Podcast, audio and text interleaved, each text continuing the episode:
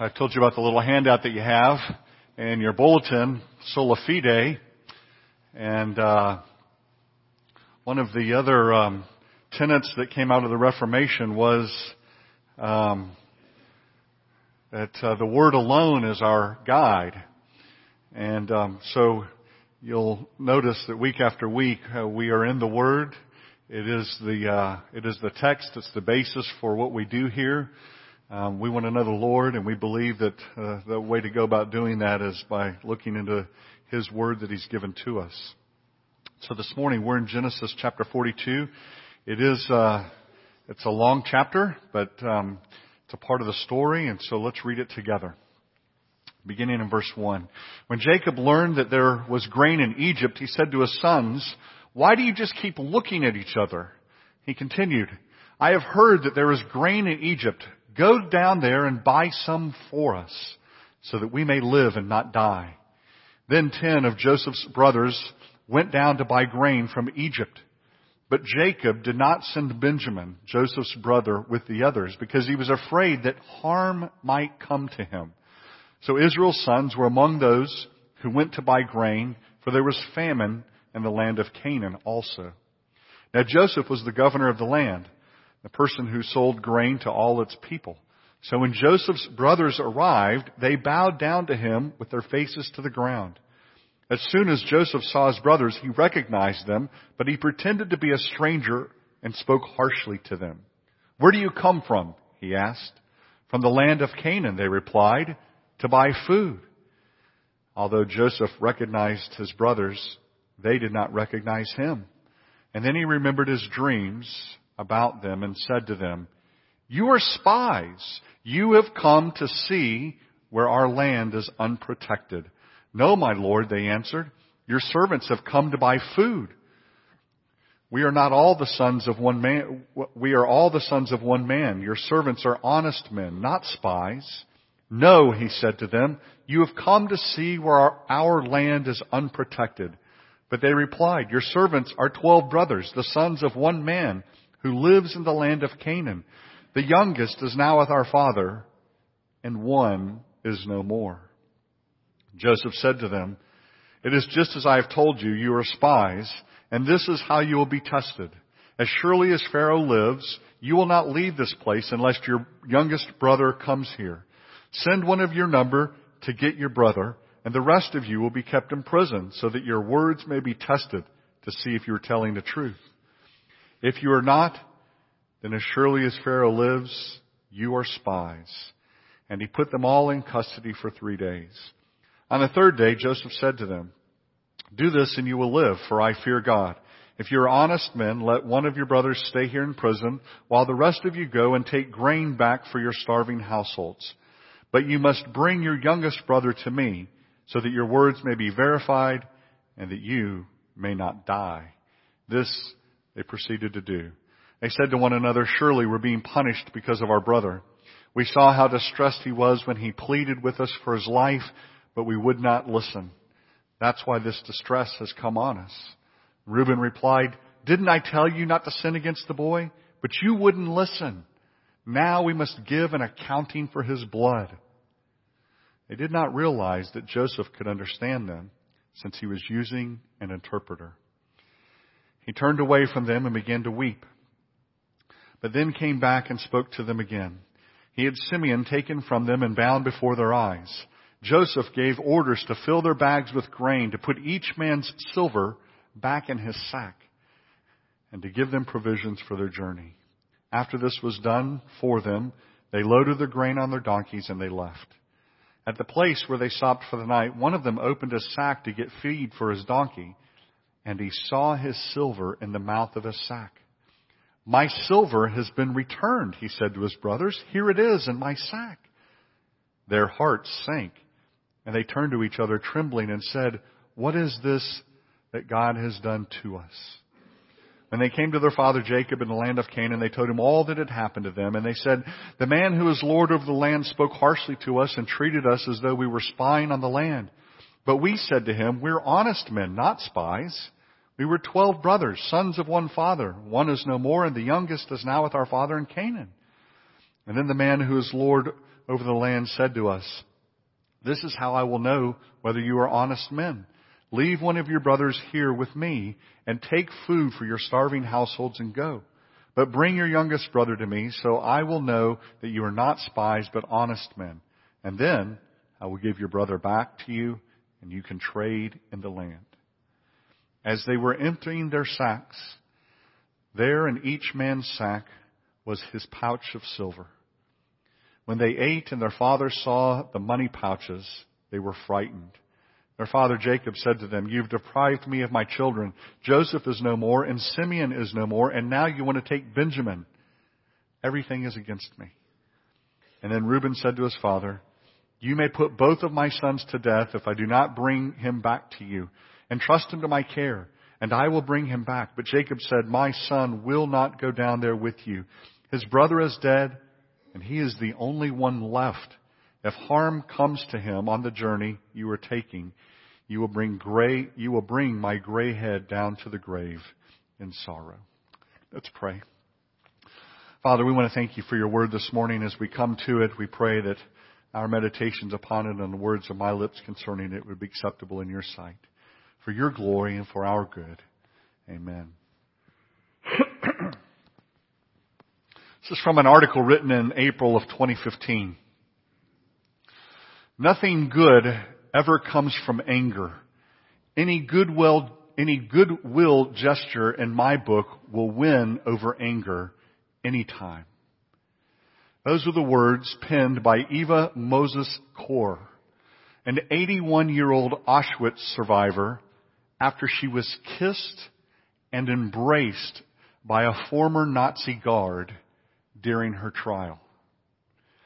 Former SS Sergeant Oskar Groening is being tried in Germany as an accessory to the murder of at least 300,000 Jews at Auschwitz. Groening, now 93, admits that he kept watch as thousands were led to the gas chambers at the concentration camp. Kor, who was subjected, sub, subjected to horrific medical experiments at Auschwitz, testified at Groening's trial. On Friday, she approached the former SS guard in court. Kor wrote an op-ed for the Times of London that she wanted to, quote, thank him for having some human decency in accepting responsibility for what he has done. Groening's reaction, however, took Kor and everyone else in the courtroom by surprise. He kissed Kor on the cheek and he embraced her. I was a little bit astonished, said Kor, who according to the Times of Israel traveled from Indiana to Germany for the trial. It was not planned. This is what you see when you see two human beings interact. He likes me. How about that? I am going back to the U.S. with a kiss on my cheek from a former Nazi. Was it total reconciliation? No. Not at the first meeting, but a solid step in the right direction. And our story this morning, a, a similar storyline to this one is developing. There's been a lot of water under the bridge. This meeting that is happening between Joseph and his brothers is just the first step of many steps Remember last week we said it's interesting that the writer of, of Genesis, Moses, is slowing the scenes down. We've had a fast action camera. Lots of life has gone on so far in the book of Genesis. But when you get to about chapter 38, things really slow down. It's because Moses wants to highlight this relationship. He wants to highlight the movement in the story, and that's what's happening. And so we have this morning the meeting and I want you to see a couple of things about it. First, the meeting is a fulfillment. The meeting is a fulfillment. It is not hard to see what is happening as Jacob's sons arrive down in Egypt. When they get there, in verse 6, what do they do? The first thing that you'll see is that they, when they arrived, they bowed down to him with their faces to the ground. these brothers come, they see Joseph, and as they approach him, they bow down to him, their brother. It's a striking turn of events because that is exactly what was in the first j- dream that Joseph had shared with his brothers all those years ago as he was a, a young lad going out to check on them. And he had two dreams. And one of them was that his brothers were going to bow down to him. Remember, it was that dream that stirred up all of this angst and all of this hatred that their brothers had for them. Actually, they had a lot of hatred for, for Joseph anyways because he was one of the favored sons, but now it really increased. Here he was telling them, God has told me in a dream that you are going to bow down to me. What a clear picture we have right here of the sovereignty of God. The brothers, early in their lives, plotted how they could take Joseph out. They despised him so much that they wanted to kill him.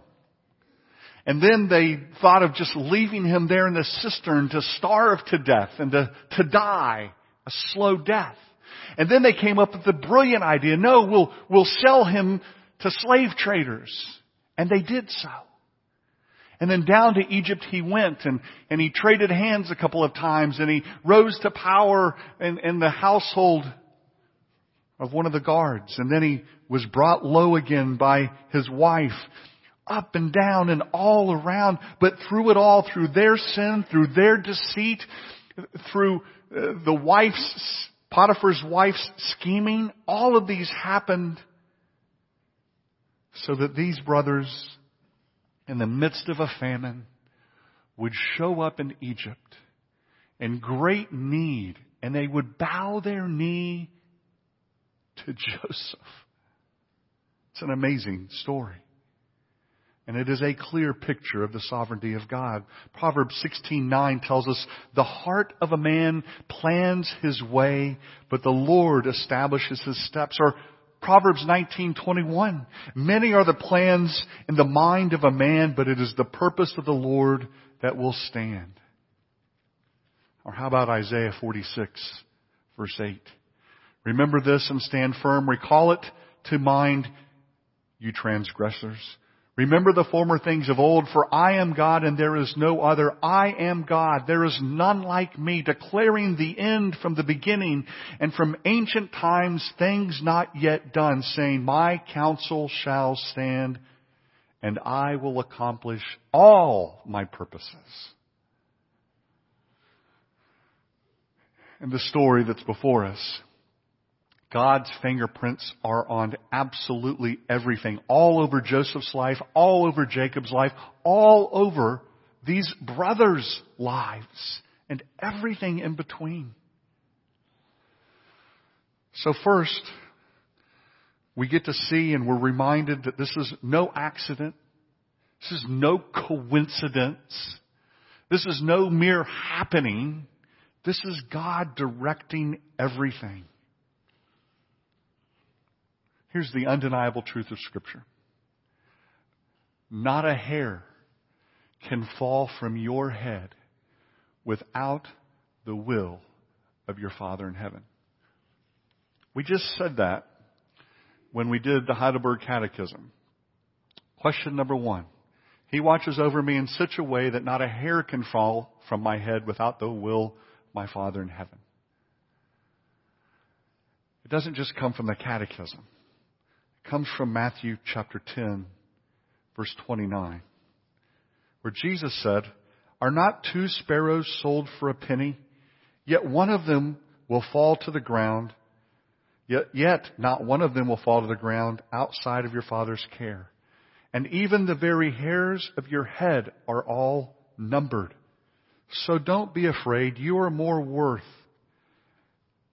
You have more worth than many sparrows. Does that comfort you? Does that give you any sense of, whew, he's got this, whatever it is? He's got this. He is in control of this. Listen, when Jesus says that in Matthew chapter 10, if you back up just a few verses, you'll see that it is completely and absolutely given to the disciples in order to be an encouragement to them. Why? Because in that passage in Matthew 10, Jesus is sending the disciples out. And he says, I'm sending you out like sheep amongst wolves. Right? I'm sending you out into a very dangerous world. And oh, by the way, as you go and you have all that fear inside of you and all of that angst, don't fear. The hairs on your head are numbered. Isn't God in charge? That's what Jesus says to his disciples as he sends them out into the world. No matter where you are, no matter what is going on, one of the undeniable truths of scripture that is, that we see over and over and over again is that God is in sovereign control. He's got this. What that doesn't mean is that it always turns out the way you want it to turn out or the way I want it to turn out. What that means is there is great comfort in knowing that nothing's going to happen to me apart from the will of my Father in heaven, and everything that happens to me is good and is for my what? Salvation.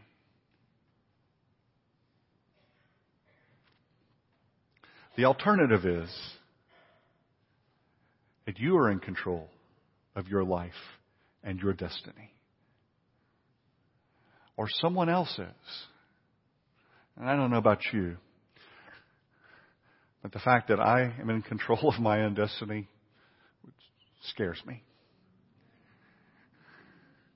So thankfully, it's just not true. And it's not what this passage presents to us out of Genesis chapter 42. What we see here is that God is orchestrating all these events for the good of His people. Here's the second thing. The meeting is the beginning of a test. Now, when you look at the passage, there are actually several parts to the test that are taking place. But let's just take the biggest part. You'll notice in verse 15, Joseph is interested in the youngest son. So here he has the brothers before him, and he's interested in Benjamin.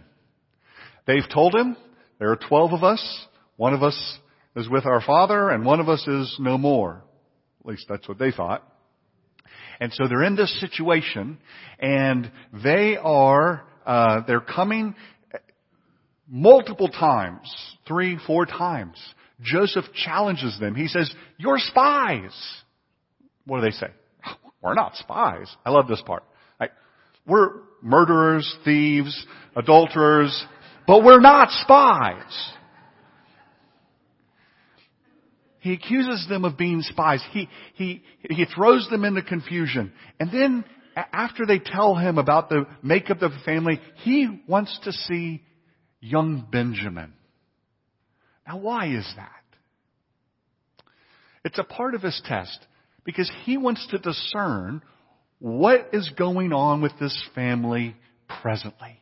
What is the nature of his brothers now? How are they treating his other brother from Rachel. The next favorite. Remember, Jacob has a real heart for the, the boys that have come from Rachel. At the very end of this passage, right, he is, he is in angst about this situation in which Benjamin may go down there. He does not want that to happen. Why? Because Benjamin is it in his eyes. And so Joseph is concerned. If I can find out what the situation is with Benjamin, Benjamin it becomes kind of the thermometer or a barometer or whatever. Right? He's the test. He's the test strip. Like, if, if things are well with Benjamin, if Benjamin is okay, then perhaps things have changed in my father's house. Perhaps the brothers aren't expressing the kind of angst they were when I was there. Perhaps they're getting along. Perhaps they've grown. Perhaps they're being honest. Perhaps they've actually told the truth here. But he wants to know. And so he's going to put them to the test. And so what he does is he begins to create this situation. And he tells them, listen, you can send one brother back. The rest of you are staying until he brings Benjamin back. A couple of days go by. He, uh, he thinks about it. He says, okay, here's what we'll do. I'm going to put a little trust in you. All of you can go but one. And you got to leave him behind. And you can go home and you can return with Benjamin and you can free your brother. The brother that stays is Simeon. They bound him up. They throw him in jail. And then, the midst of all of that, Joseph has his guys load up all the grain, put it on the donkeys, and the brothers head off for home. And they go, and halfway on their trip, something interesting happens. They stop for the night, and one of them goes and he gets grain out of a sack to feed his donkey. And when he opens his sack, what does he find? Silver. Why? Why is, why, why did Joseph put the silver back in the sack? You'll notice what happens. He, they are fearful. When he tells them what's happened, hey guys, I went to get the grain out of my bag, and guess what?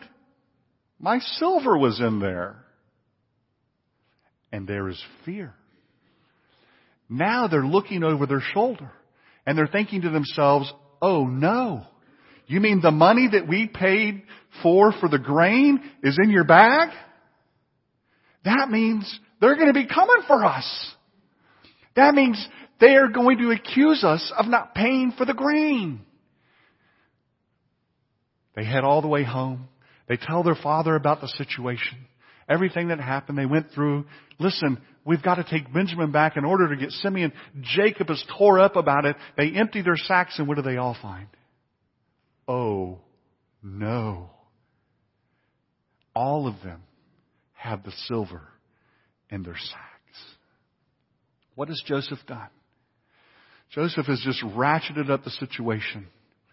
Because what he is, what he is trying to find out is, will those brothers take the money and run like they did with me?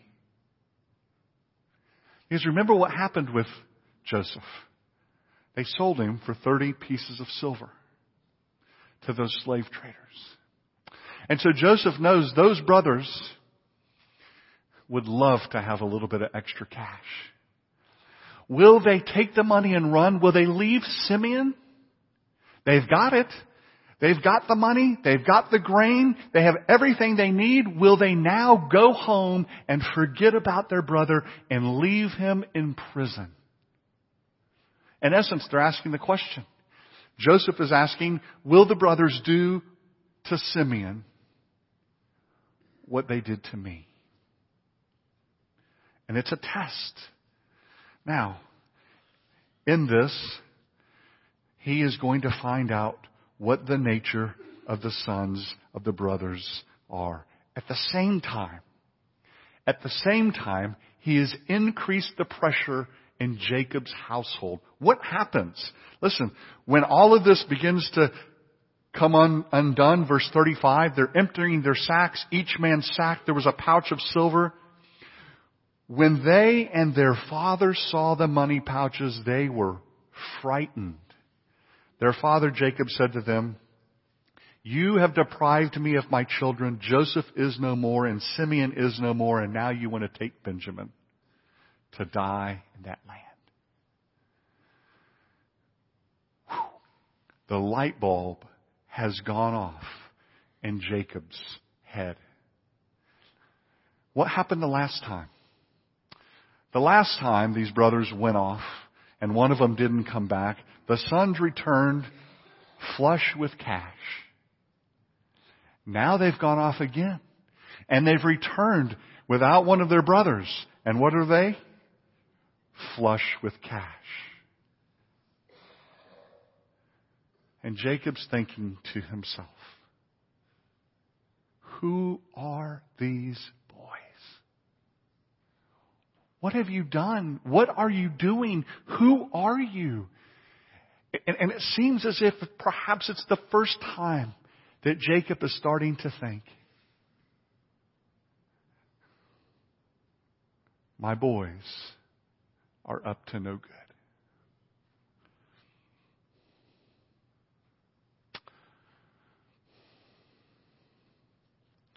This leads us to our final point, and that is that the meeting leads to reconciliation. Think about it this way. Joseph could have easily given them the grain and he could have sent them packing. He could have washed his hands of the whole affair. He could have said, no big deal. Take the grain. Go back on to your house. Go back to Canaan. Instead, Jacob seeks to find a path to reconciliation. I would just say here, we talk a lot about reconciliation.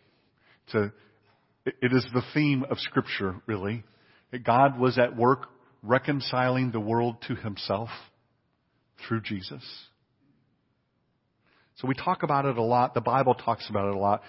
It, it, it's part of the DNA of the believer to be reconciled in our relationships. But I will just say here that that path is rarely easy. I thought about this morning, you look at the story, chapter 42 and chapter 43 really go together. We could have done both of them this morning because 43 is going to answer questions of 40. Don't read ahead. Hey, save it. Let me, let me help unfold that for you next week. But 42 and 43 go together. They're, they're, it's a seamless unit. But then as I thought about it, I thought, you know, there's something here. Moses has slowed the story down. Let's slow down with the story. And let's think about it this way.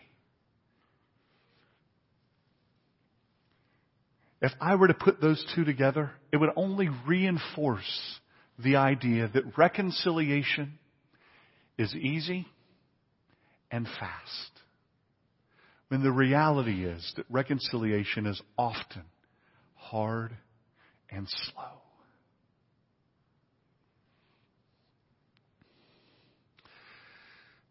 Second Corinthians 5:18 the apostle Paul says and all this is from God who reconciled us to himself through Christ and gave us the ministry of reconciliation. That God was reconciling the world to himself in Christ not counting men's trespasses against them. And he has committed to us the, recon, the message of reconciliation. And therefore we are ambassadors for Christ as though God were making his appeal through us. We implore you on behalf of Christ be reconciled to God. Now, when you listen to that passage, and then you think about this, the Apostle Paul says that God left the sins beforehand. Romans chapter 4 and 5. He left the sins that were committed beforehand. He left them ultimately unpunished until the time of Christ, where Christ would come into the world and he would pay even for the sins of the saints back in the Old Testament. That's the point that Paul is driving home in Romans 4 and Romans 5. It's one of the points. It's a significant point. But when you see that, then you stop and you understand. Listen, God is reconciling the world to himself through Christ, and yet for thousands of years, they were without the complete reconciliation that their hearts longed for and that God was pressing towards. And then you imagine the difficulty of that reconciliation is Christ himself had to go to the cross. And it drives home and it reinforces the point. Reconciliation is often slow and most certainly it's difficult. For now, Joseph is the picture we need. Joseph is the picture we need. He himself has known the grace of God. He himself has experienced the mercy of God. He knows the hand of God in his life. He has seen it. He is apprehending it. Even as he moves through the situation with his brothers. And in all of that, what is he willing to do? Not wash his hands. Hey fellas, I put some grain on your donkeys. See you later.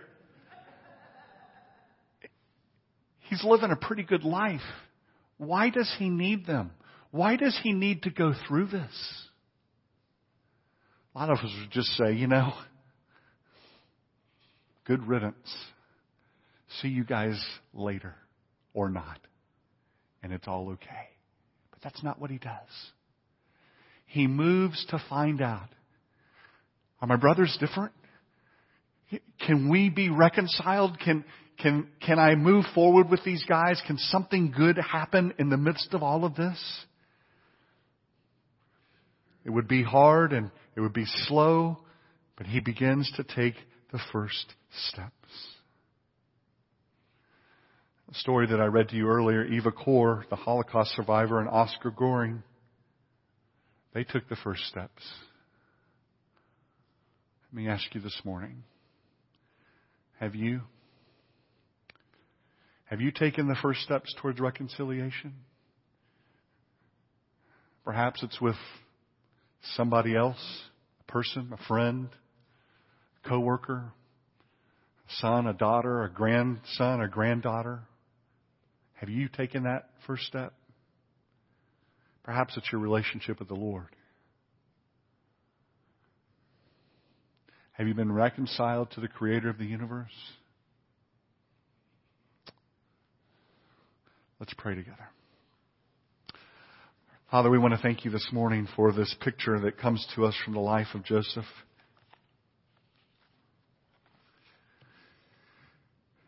We're so thankful that you've not left us to our own devices to find our own way. But you've made the way clear for us. And Father, we want to express our thanks to you this morning for that. And Father, I pray for those that need to make movement in their relationships. Many of us do. Father, I pray that they would find the strength and the courage in knowing that whatever happens, nothing will happen to them apart from your divine plan. And so would we move in the direction of what's right and good and true and pure? Would we show grace and mercy as you've shown it to us? And then Father, for those who may be here this morning who don't know your grace and your mercy, Father, would they begin the movement this very day, opening up and confessing their sin and calling upon you. In Jesus' name.